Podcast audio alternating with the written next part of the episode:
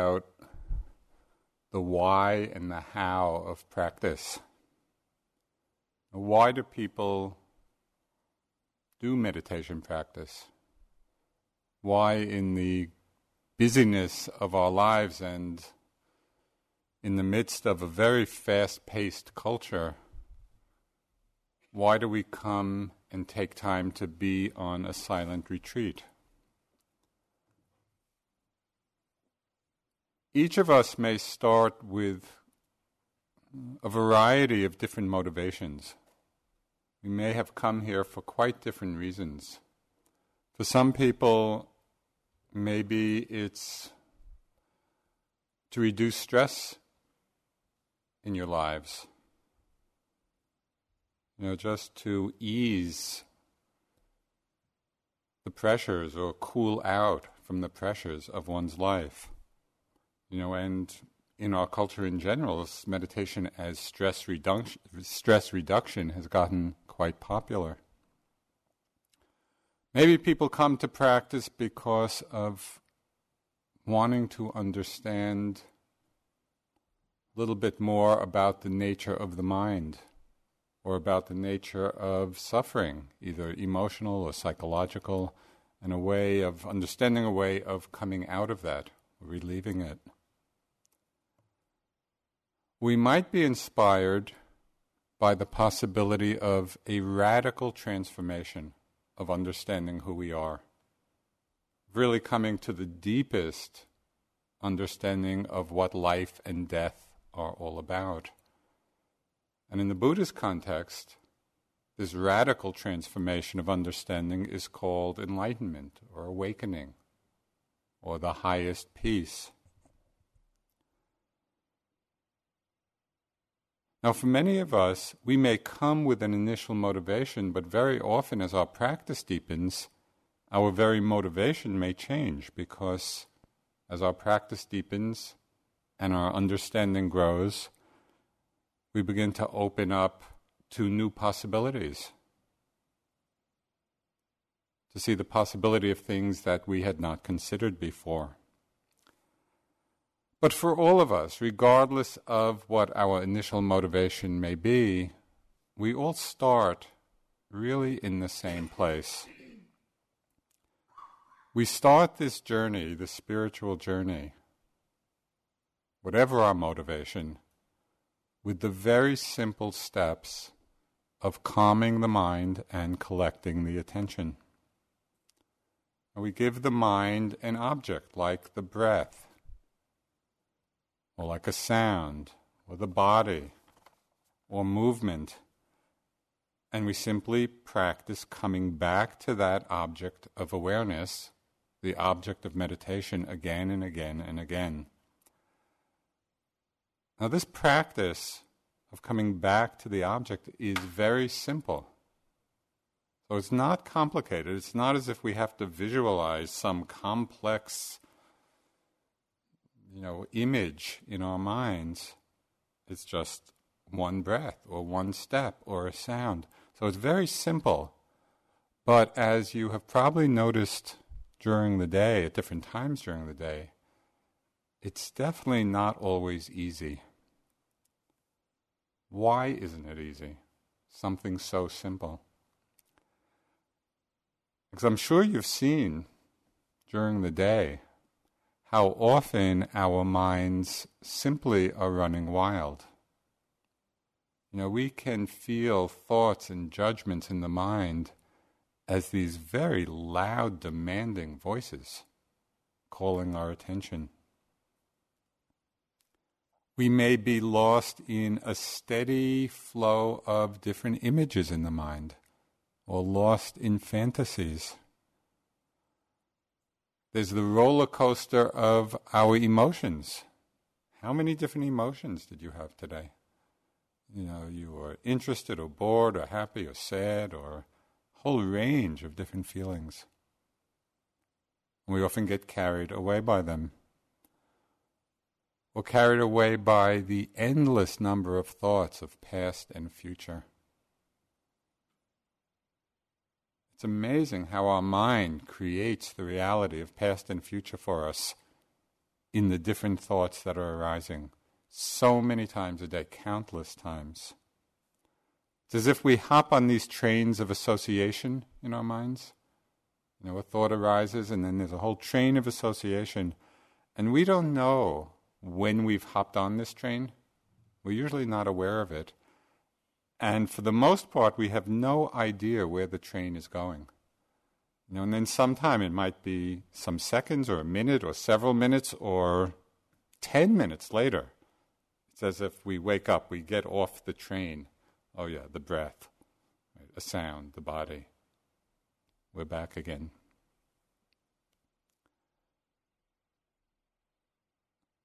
When people start looking inward and paying attention to their minds, it's as if we have gone to a movie theater where they're changing the film every three minutes. You know, would you pay seven bucks to go to?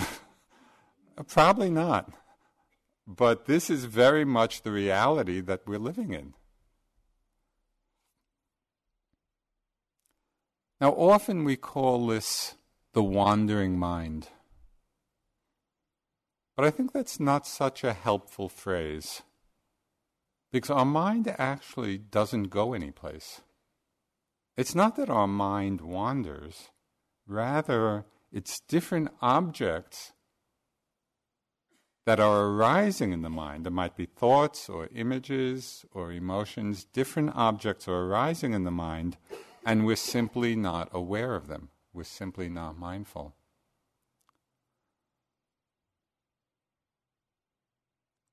So, the first insight of insight meditation, the name of this practice in, in the Pali language is called vipassana, and it literally means seeing things clearly, or seeing clearly. But it's often translated as insight meditation. The first insight of insight meditation is understanding how often we get lost in the stories, the content of our mind. Has anybody not seen that today? It's like even after one day of practice, this becomes so obvious to us. How often we're not aware of what's arising. Don't underestimate the importance of this insight because most people do not know this about themselves. If you went up to just anybody on the street and asked them, Does your mind wander? Do you get lost? No, no, no, I know what's going on.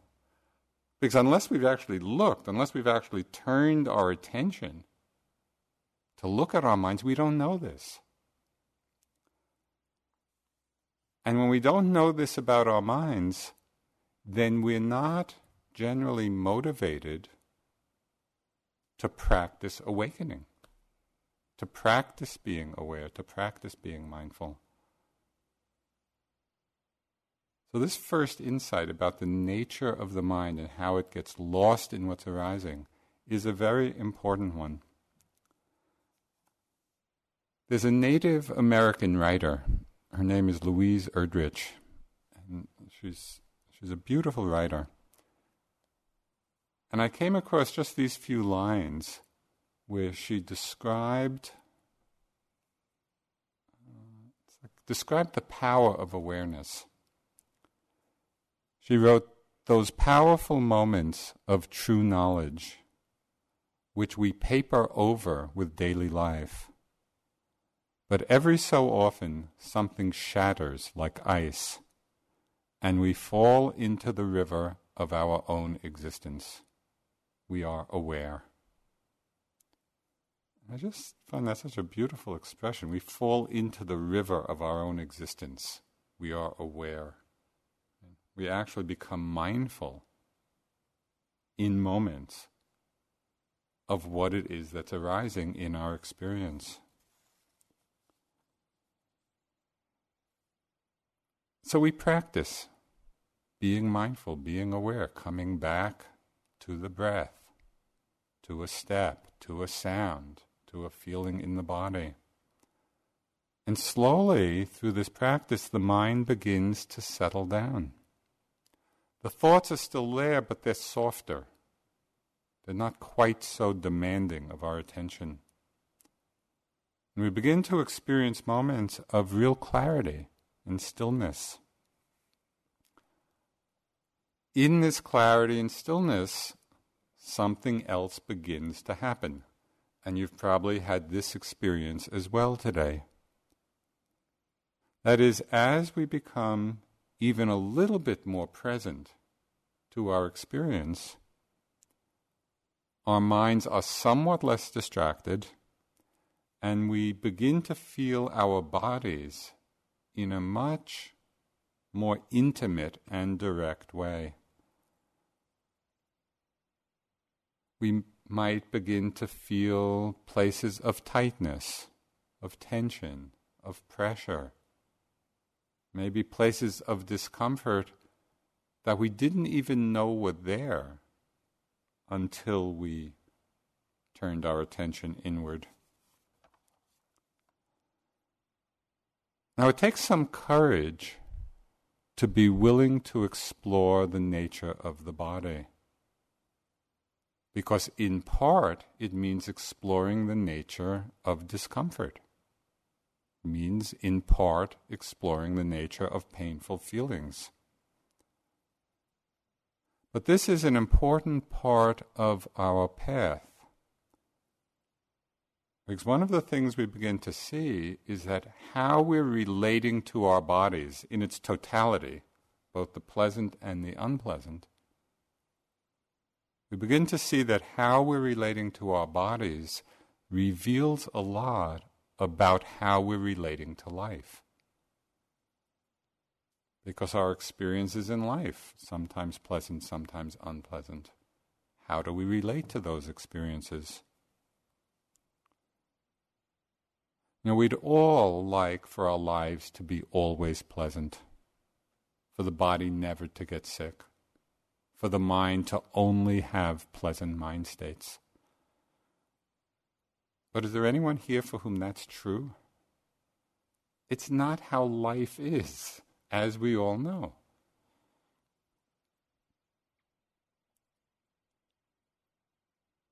So we can begin to bring some wisdom into this play of pleasantness and unpleasantness. We begin to investigate it with wisdom, so we come to an understanding. We come to a better relationship with it. So, for example, with unpleasant sensations, discomfort, pain in the body, what is that about? What is the pain about? We can look and we can really see for ourselves. Sometimes pain is a danger signal. You know, if we put our hand in fire and it starts to burn, we don't want to simply be saying, oh, pain, pain, hot, hot. No, wisdom says this is a danger signal. Take our hand out.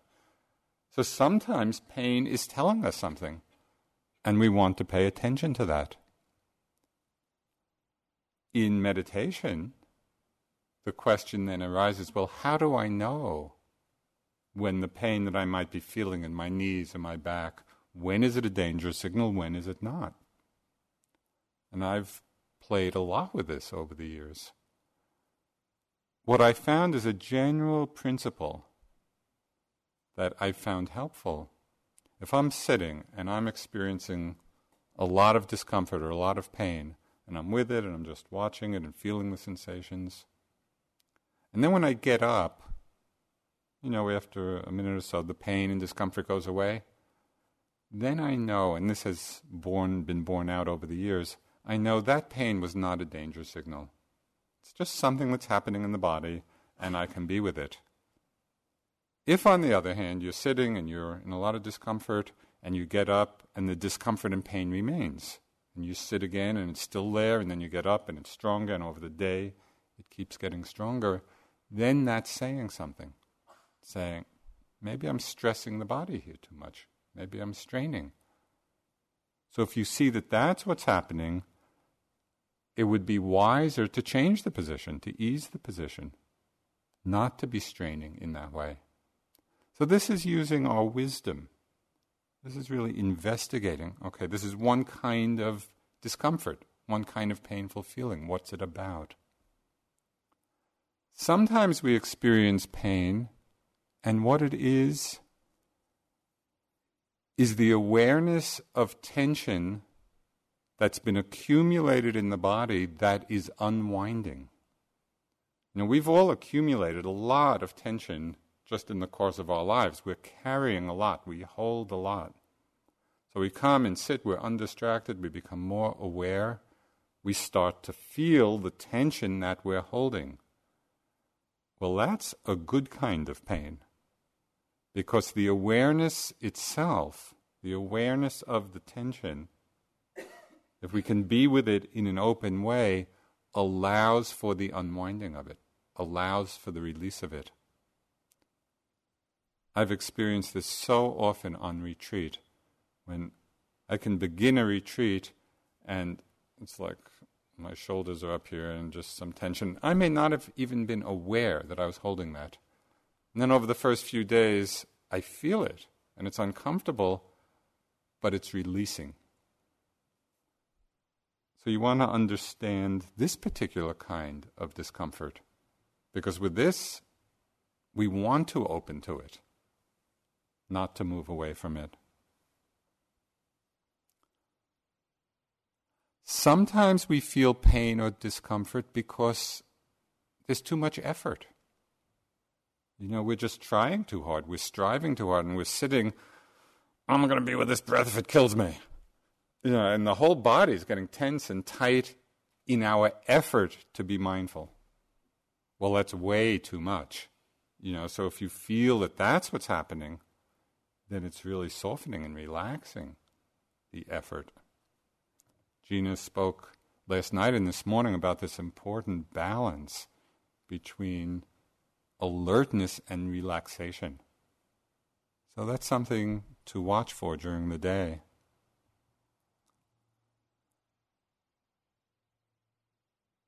Okay, so as our mind gets more collected with the breath, with the walking, we begin to feel our bodies in a deeper way, more intimate way. Begin to recognize these different patterns of unpleasant or uncomfortable sensations. And we investigate okay, what are they about? Then we take the practice a step further. And here's where it gets quite interesting. And that is, we can begin to investigate the attitude in our minds about the sensations that we're feeling. So it's not only recognizing the tension, the pressure, the tightness, whatever it is, but then we also begin to look how is my mind holding this? What's my attitude towards it? And here we begin to understand some very important things about the nature of our conditioning. For many people, one of the conditioned reactions to discomfort or to unpleasant sensation is fear. You know, we begin to feel it and it may be okay now, but the mind starts imagining, well, it's okay now, but what is it going to feel like in half an hour? You know, and we build up a whole story in our mind and we get afraid of what it might be like, not actually how it is in the moment. So there might be fear of discomfort. You know, we've been conditioned in that way to always avoid it because of fear. Maybe there's self pity. I've seen this one a lot.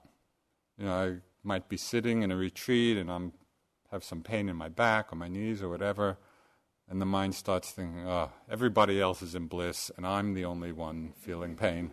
You know, we start to feel sorry for ourselves. It's the poor me syndrome.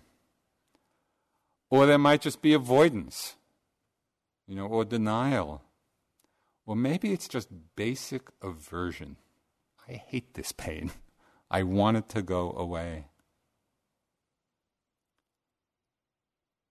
Now, with all these different attitudes, you know, whether it's fear or self pity or avoidance or denial or just aversion, not liking, often we're so caught up in the attitudes that we don't recognize them. We don't see that that is what's going on. That's how I'm holding the pain. That's how I'm relating to it. But there's one very good feedback for understanding when we're not being aware of the attitude in our mind.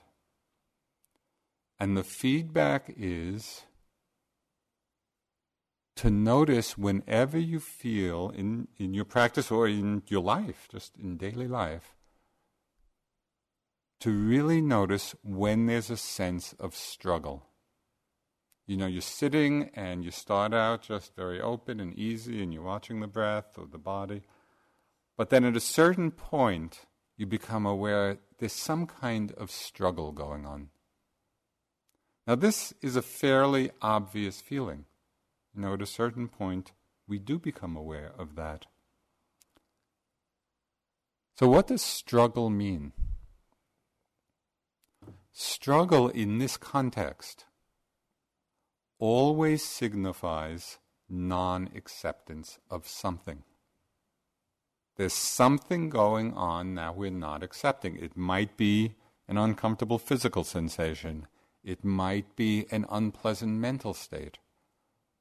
But there's something happening in our experience that we're not accepting because if we were accepting it, we wouldn't be struggling. Right? So the struggle itself is this very helpful feedback. It illuminates something is going on that we're not aware of. And so, what do we do at that time?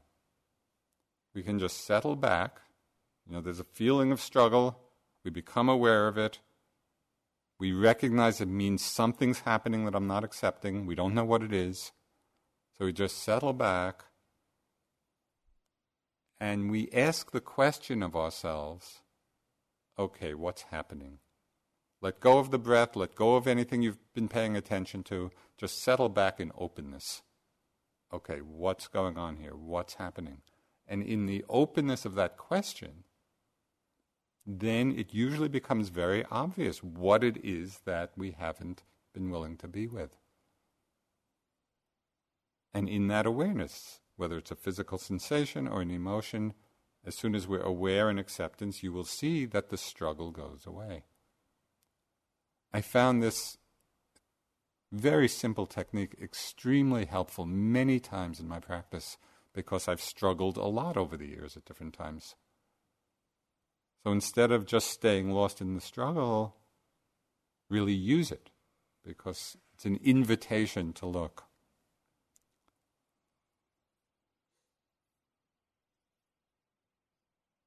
In this openness, you know, when we ask the question, okay, what's happening now? Then it's wisdom which understands at that time, oh, pain is like this, pressure, tightness, is like this. Fear is like this. Anger is like this. Whatever it is, we just open to it with wisdom, with understanding.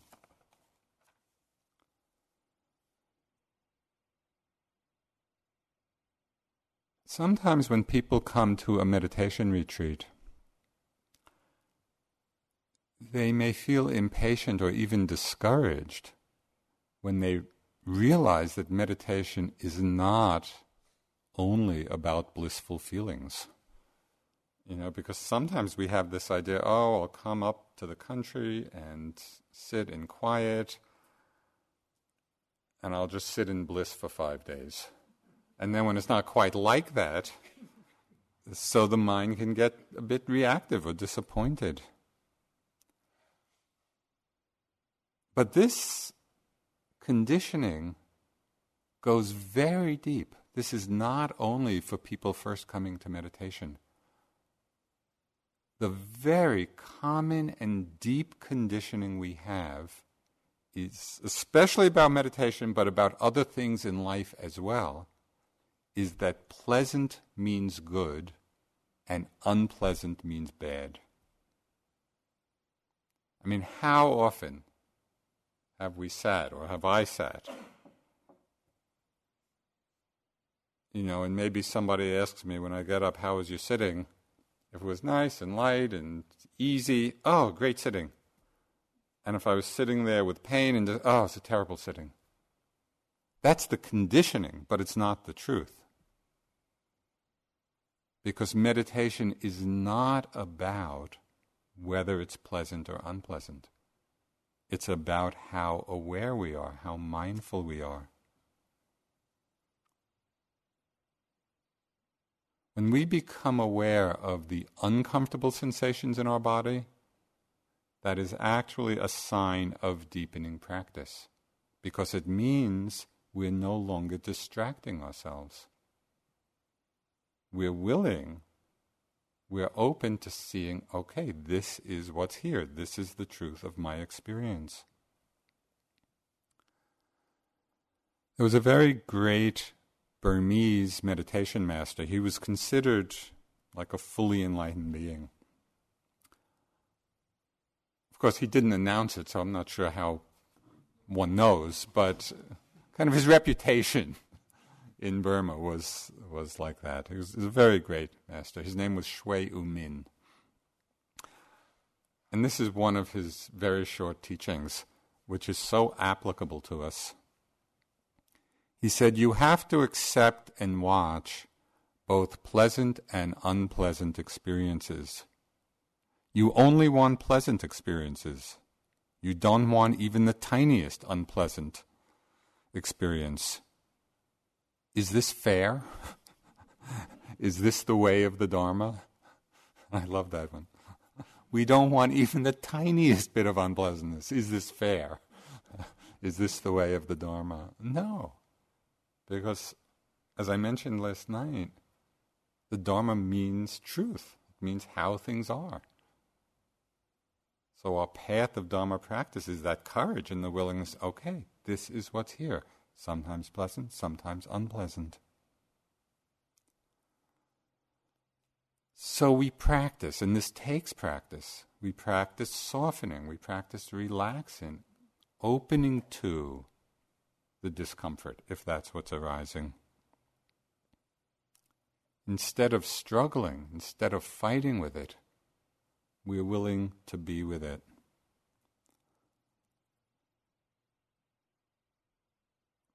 So as our minds become steadier, you know, as we practice coming back to the breath, the body, to sounds, to movement in the walking, we begin to feel our bodies more completely, more fully, all the different aspects of it. And then from this grounding in the breath and the body,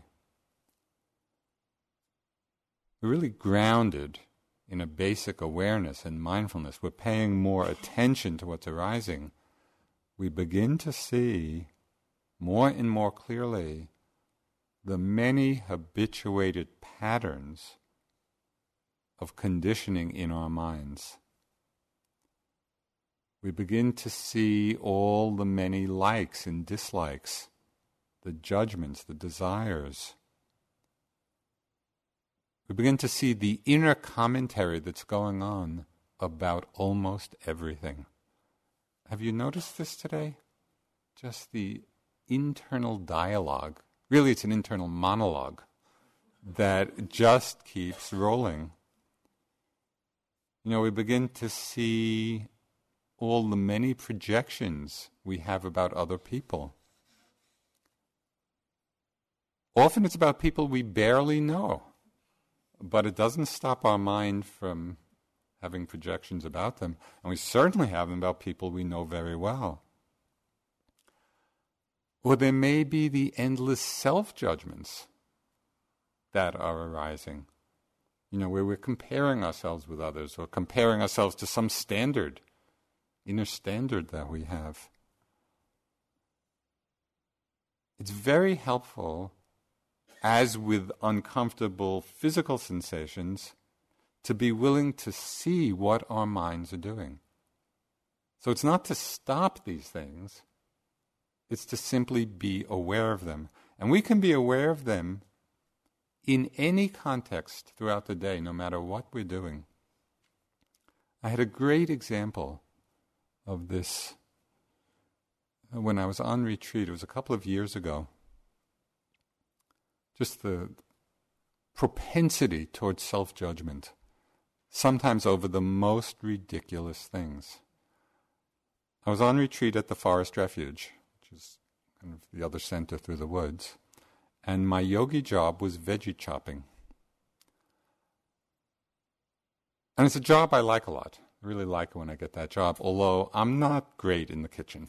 So I don't have any particular skill in veggie chopping, but it's kind of fun doing it. So one day, the cooks came out and they gave, there were two of us, veggie chopping. They gave us a whole stack of eggplants to slice, right, for eggplant parmesan. And so I'm slicing the eggplants. And the person I was, my partner in veggie, she was very skilled. And her slices were perfect. my slice, some were thin, some were thick. But I didn't think it was that important, so I just kept slicing and you know, handed them in. And then go to sit for the morning and was waiting, you know, at lunch for the eggplant parmesan. That's not what was served. They were serving something else that day. So I just kind of wondered, hmm, what happened to all the eggplants that we sliced? But I didn't give too much more thought about it. I thought, well, maybe they're saving it for tomorrow. And the next day, no eggplant parmesan. and this went on for three or four days, and then the self judging mind kicked in. They didn't like my slices. it made the pan too, e- too uneven. They just had to throw the whole thing out. I don't know, my mind just started going on and on and on. And I was really judging myself. It turns out that they had just prepared the the trays of it and put it in the freezer for some future time. But I had made up this whole story of what a terrible veggie chopper I was, and they were going to never ask me to chop eggplant again, and it was all made up. But this is what our minds very often do.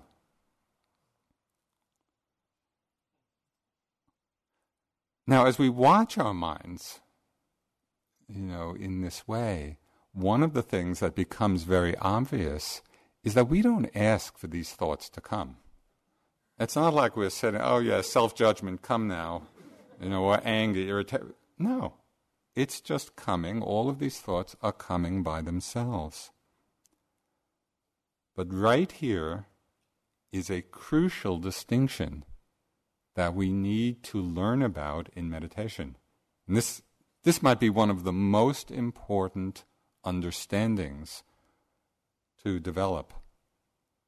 And that is seeing the difference in experience between being lost in a thought and being aware that we're thinking it. It's not the thought that's the problem. No matter what it is, it can be self judgment, it can be anything. It's not the thought that's the problem. It's the fact that we're lost in it rather than aware of it. And so, a good part of our practice, and it's it really takes practice because thoughts are very subtle. They kind of just slip right in. Very easy to miss them. But a good part of our practice is learning to be aware of all of these different patterns of thought and feeling. Because when we're aware of a thought, something quite uh, interesting happens. Do you know the feeling you have if you go to the movies and are really absorbed in the story? It's a good film, and we're, we're caught up in the story and the emotions, and we're really involved. And you know that moment when you step out of the theater at the end of the movie, and it's almost like there's a little reality shift? And, oh, yeah, that was just a movie. You know, it's like we wake up to the fact that it was just a movie, even though we've been very involved in it. Becoming mindful of thoughts, that moment of becoming aware is like that. It's like that moment, that reality shift where we wake up from the movies of our minds. So, this is a tremendously freeing moment, and we have endless opportunities to practice it. Now, there's one, one helpful hint here. You know, we get lost in thought a lot, many, many times during the day. But when we're practicing awareness, practicing mindfulness, at some point or other we become aware that we're thinking. Maybe it's very quickly, maybe it takes some time, but at a certain point we become aware that we're thinking. In that moment of becoming aware, instead of going to self judgment, about the mind having been lost, take delight in the moment of awareness. Because in that moment, we're actually awake. So rather than go back into delusion, into the self judgment, every time we become aware, take delight in that, recognize that. That's a moment of wakefulness. So it's just a little shift in our usual pattern. So this is another teaching from this Burmese master, Shwe Min. He said, Don't feel disturbed by the thinking mind. you are not practicing to prevent thinking. What you are practicing is to recognize and acknowledge thinking whenever it arises. Is this clear? Because this is a really important point. So many times people come to meditation and think the idea is to stop thinking and then get into a struggle when they find that it hasn't stopped. It's not about that. It's not to stop thinking, it's to be aware of thinking whenever it arises. And so that's what we practice.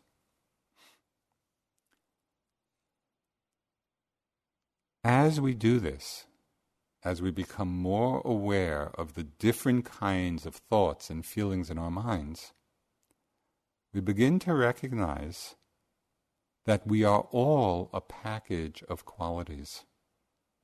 You know, some thoughts and feelings are wholesome and skillful and beneficial, and some are not. Some are unwholesome and harmful. And we're all a package of these qualities. If we can relax behind the fact that they're arising, not trying to stop them, but really practicing to be aware of them, then the mind becomes more spacious, it becomes more allowing, and we're not so driven to act or react by the habit of denial or the habit of addiction. Right? We're not busy denying, oh, I would never have a thought like that. And we say, yeah, we can have unwholesome thoughts. They're gonna they're going to arise. And we're not so driven by addiction to different thoughts. We can see, yes, this is beneficial, this is not. So there's a much greater space for wisdom. We can really learn to watch and feel the whole passing show of our experience without denying anything and without drowning in it all. Right? We really are sitting in awareness, in wakefulness. And through this wakefulness, one of the things that happens is we develop a greater sense of humor about ourselves. You know, we stop taking what's arising, we stop taking ourselves so seriously. And we see, yeah, these are just the different patterns of thought that come. And we can see them all with humor, with greater ease. And as we can see our own minds with a little more humor and greater ease, what happens is that we then begin to be with other people's minds with a lot more spaciousness and a lot more lightness. So, all the work we're doing here on ourselves has an immediate transference to how we are with everyone around us. When we can accept our own package of qualities, it's a lot easier to accept other people's particular package. And just this ability was expressed very well in a line. I love this line of poetry by W.H. Auden. He said, Love your crooked neighbor with all your crooked heart. and to me, it just captures the commonality. We're all in the same boat. You know, and we see that when we look at our own minds. That's what we learn. So, from this place of acceptance of thought and awareness of it, rather than struggling with it or trying to push it away, from the place of acceptance and awareness, then we can do something very interesting. We can begin to investigate the nature of thought itself. Not the content, not what it's saying, but thought as a phenomenon. So it's as if we were holding the question what is a thought? This is a very interesting question and one that is very rarely asked. You know, mostly we are just caught up in or even aware of the content of our thoughts, the particular story, but it's very rare that we are turning our attention what is thought as a phenomenon. And the reason it's so interesting to look directly at this is because unnoticed, we begin to see that thoughts have tremendous power. Thoughts are driving our lives for good or for harm. It's thoughts that are driving us uh, when they're unnoticed. And when they are noticed, and this is what's so amazing, when we really look into the nature of thought, there's not much there. It's just like a it's just like a little energy blip in the mind that's arising if we're aware. We see that it is completely insubstantial. It loses its power to drive us. Then we make choices. Then we say, oh, yeah, this is skillful, this is worth doing, this is not, this I'll let go of.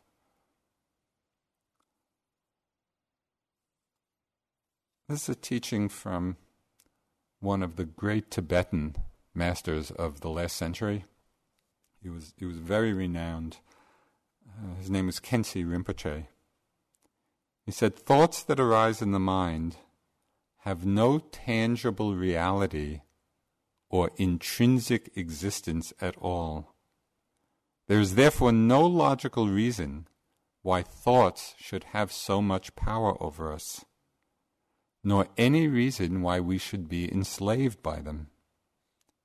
Once we recognize that thoughts are empty, insubstantial, the mind will no longer have the power to deceive us. But as long as we take our deluded thoughts as real, they will continue to torment us mercilessly as they have been doing throughout countless time. I mean, he's just saying it so directly. When we're not aware of our thoughts, they torment us.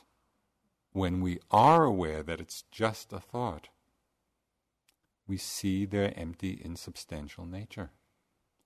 So, this is a great gift of awareness. This is what we're practicing in order to see the nature of our minds, the nature of thought more clearly. Now, as I, as I mentioned last night, none of this is a question of belief. It's not that you should believe this, it's all an invitation to look. We just look at our own minds and see for ourselves how things are happening. Now, why is this insight into the insubstantial nature of thought so important? What's the difference, lost or not lost? The reason this insight is so important, it has such consequences, is because very often in our lives we're not simply daydreaming or getting lost in reverie, lost in our thoughts, but very often we are acting them out. You know, and what's happening in so many places of suffering in the world, when we just look around and see so many places of suffering, what is it that's actually going on? People are acting out thoughts of fear, of hatred, of greed, and it's out of acting out those kinds of thoughts that all of the unskillful, unwholesome, harmful actions come. Now, the important understanding is that it's not only happening out there in the world, it's happening right here within us as well. So we need to see, we need to really look.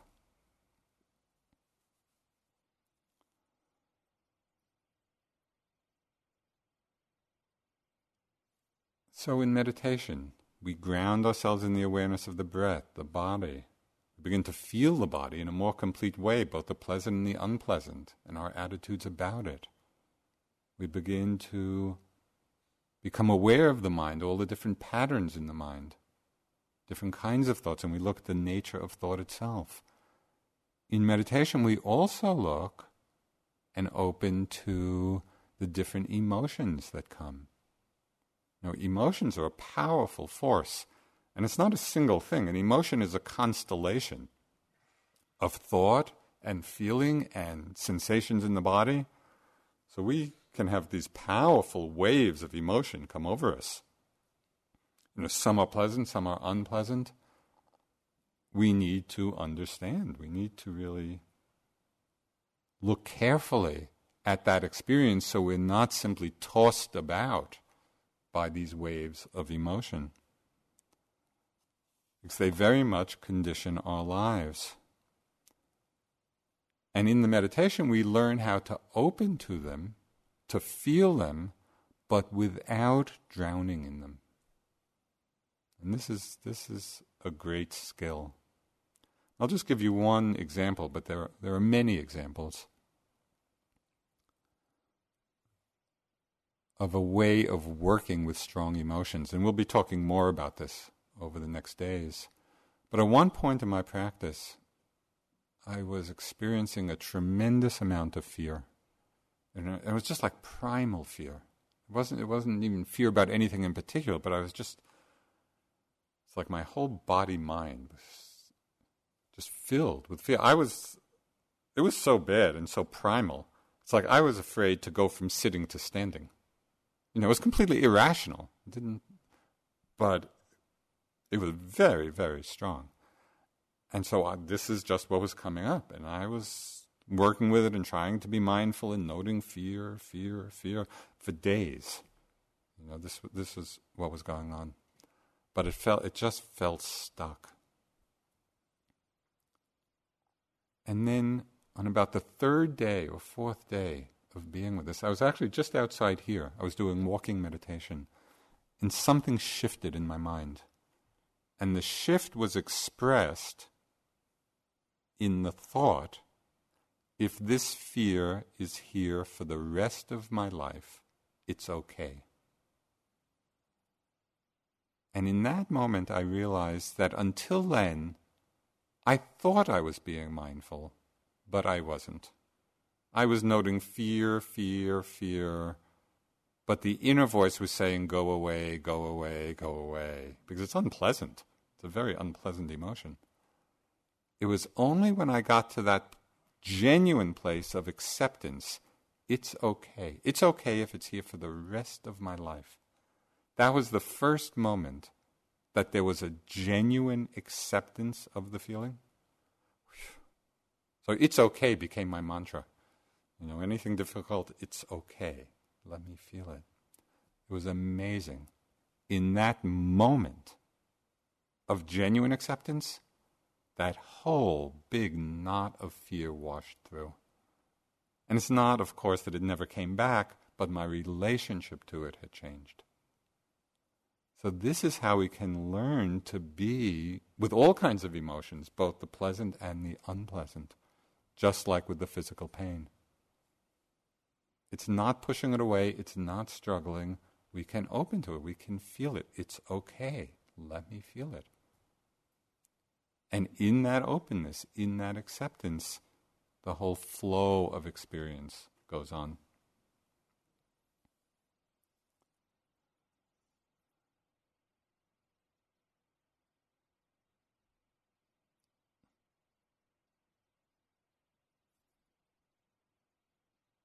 So we explore the nature of the breath, movement, the body, thoughts, emotions. The most subtle aspect of what we'll come to in the practice is exploring the nature of consciousness itself, the nature of awareness. And this is the great mystery of our lives. You know, what is awareness?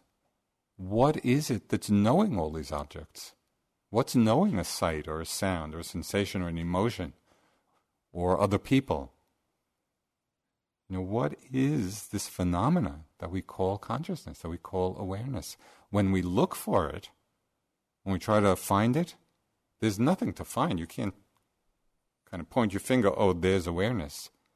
And yet, this knowing quality is going on in every moment throughout our lives. So, as our mind gets a little more settled and focused, we actually begin in a very gentle, subtle way, we begin to open to this quality of knowing. Some, some teachers call it the innate wakefulness of the mind. I came across a, just some lines from a one teacher and I found this, this is just a great reminder. She said, Trust your body, it knows how to breathe. Trust your mind, it knows how to know. So just that, trust your body, it knows how to breathe. So we don't have to be efforting to breathe. Just settle back, let the breathing happen. The body knows how to breathe. Trust your mind. It knows how to know. When we're not distracted, the knowing happens very effortlessly.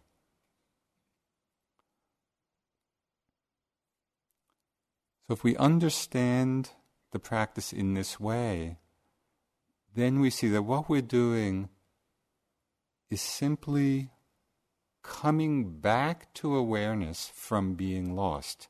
It's not that we're trying to get something that we don't have. Do you see the difference?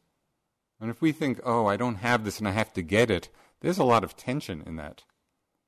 If we realize the awareness, the knowing is already here, and we simply have to come back to it from being lost, then we can relax with alertness, with awareness, with mindfulness.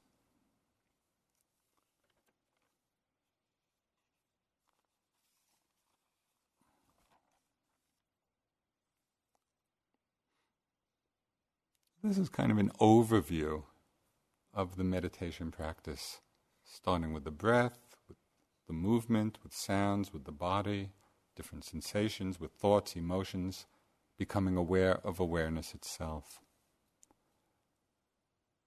And this whole journey, this whole spiritual un- journey, can be held in the understanding that we are not practicing for ourselves alone.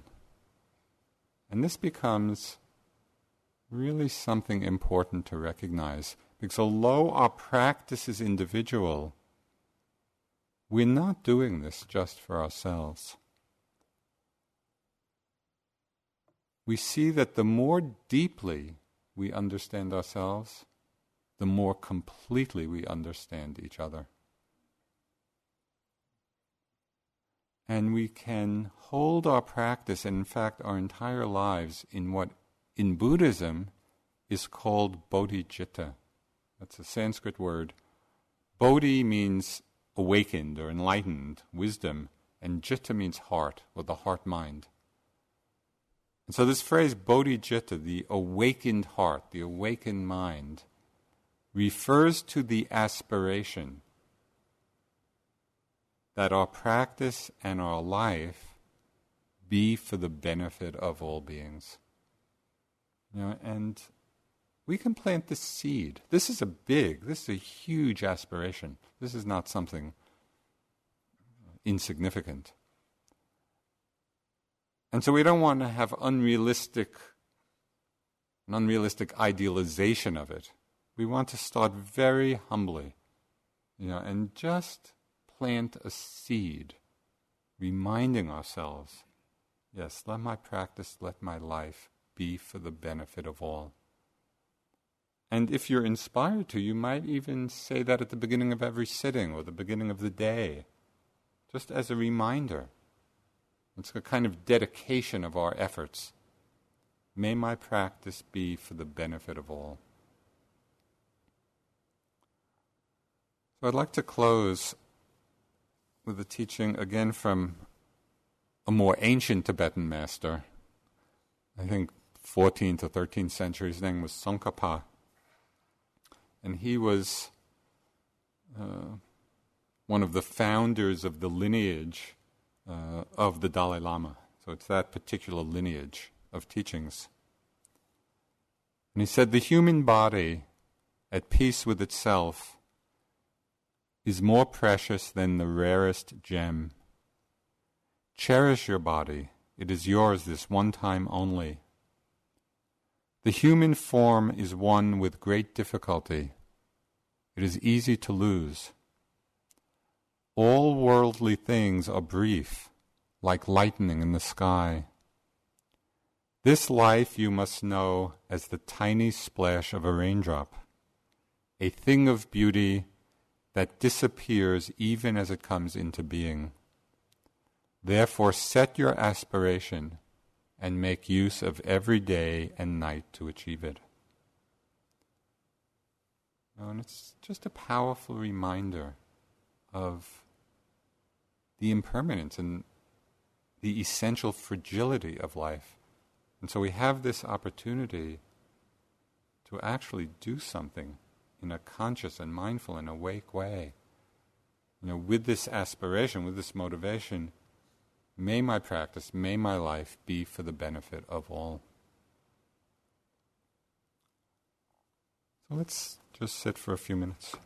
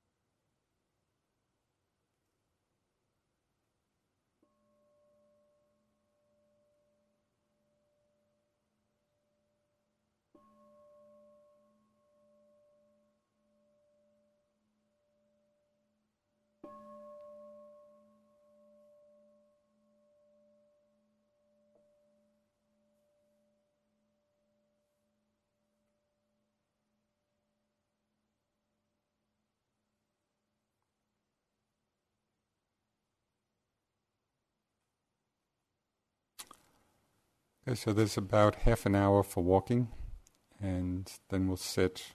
Won't be too long a sit tonight uh, at nine o'clock. Thank you.